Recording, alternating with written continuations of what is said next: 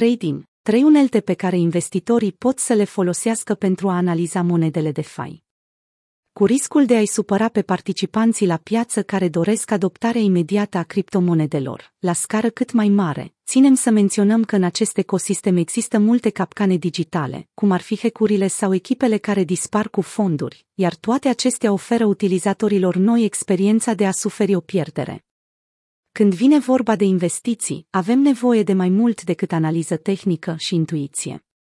Pe parcursul ultimului an, o suită de platforme de analiză on-chain și-au expus produse și unelte care îi ajută pe investitori să facă alegerea potrivită, din punct de vedere fundamental, atunci când aleg să cumpere o criptomonedă. În cele următoare vom discuta trei factori cheie care trebuie luați în considerare atunci când traderul evaluează dacă o monedă altcoin sau DeFi este într-adevăr o investiție solidă. Verificați comunitatea proiectului și activitatea dezvoltatorilor. Una dintre cele mai simple modalități de a verifica un proiect este să ne uităm la statisticile care arată nivelul de activitate al utilizatorilor, care folosesc platforma respectivă și comunitatea dezvoltatorilor. Multe protocoale din spațiul cripto, care oferă analize cu privire la creșterea utilizatorilor de-a lungul timpului, oferă informații exacte din acest punct de vedere, după cum se poate observa și în graficul de mai jos, care afișează numărul zilnic al utilizatorilor noi pentru AVE. Alte puncte de vedere pertinente pe care trebuie să le luați în considerare atunci când vine vorba de evaluarea activității din cadrul comunității sunt adresele active zilnic, săptămânal și lunar. Investitorii ar face bine să se uite și la numărul de tranzacții și volumul tranzacționat pe platformă, dar și la statistici ale canalelor de social media, precum mențiunile pe Twitter, care pot ajuta la canalizarea sentimentului față de un proiect particular. Volumul mențiunilor pe Twitter ale unui proiect și schimbările neobișnuite în volumul de tranzacționare pot fi interpretate de vreme ca un semnal bullish sau bearish, după caz. Cât despre dezvoltarea proiectului și activitatea developerilor, GitHub a rămas platforma cea mai folosită pentru a urmări progresul actualizărilor care urmează, al integrărilor și unde se află proiectul pe roadmap-ul pe care l-a stabilit.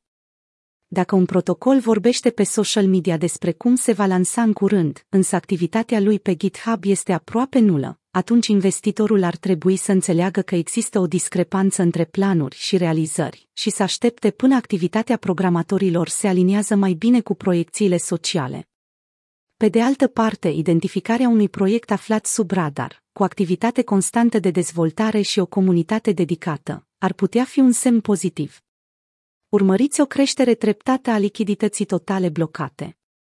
O altă unealtă pe care investitorul poate să o folosească atunci când identifică potențialul unui proiect este suma tuturor activelor blocate în protocol, cunoscută și drept total value locked.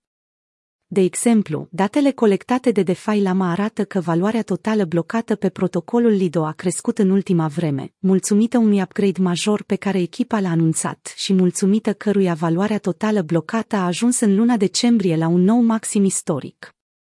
Acest lucru semnalează faptul că crește momentumul și interesul față de proiect. Agregatoare speciale pentru sfera de fai, precum de fai Lama sau de Pradar, le permit utilizatorilor să se adâncească în aceste date și să vadă statistici pentru diferite rețele blockchain, precum valoarea totală blocată în Ethereum sau Binance Smart Chain, dar și pentru proiecte individuale, precum Curve sau TraderJo protocoalele cu o valoare totală blocată mai mare tind să fie mai sigure și mai acreditate de comunități, în timp ce proiectele care se situează mai jos pe listă, de obicei posedă mai mult risc și tind să aibă comunități mai puțin active. Identificați cine deține majoritatea criptomonedelor. Cine sunt holderii? Alți factori care trebuie luați în considerare sunt beneficiile pe care holderii le primesc pentru că dețin activele digitale și pentru că sunt activi în comunitate. De asemenea, investitorii ar trebui să investigheze maniera în care moneda a fost lansată și care sunt în prezent holderii dominanți.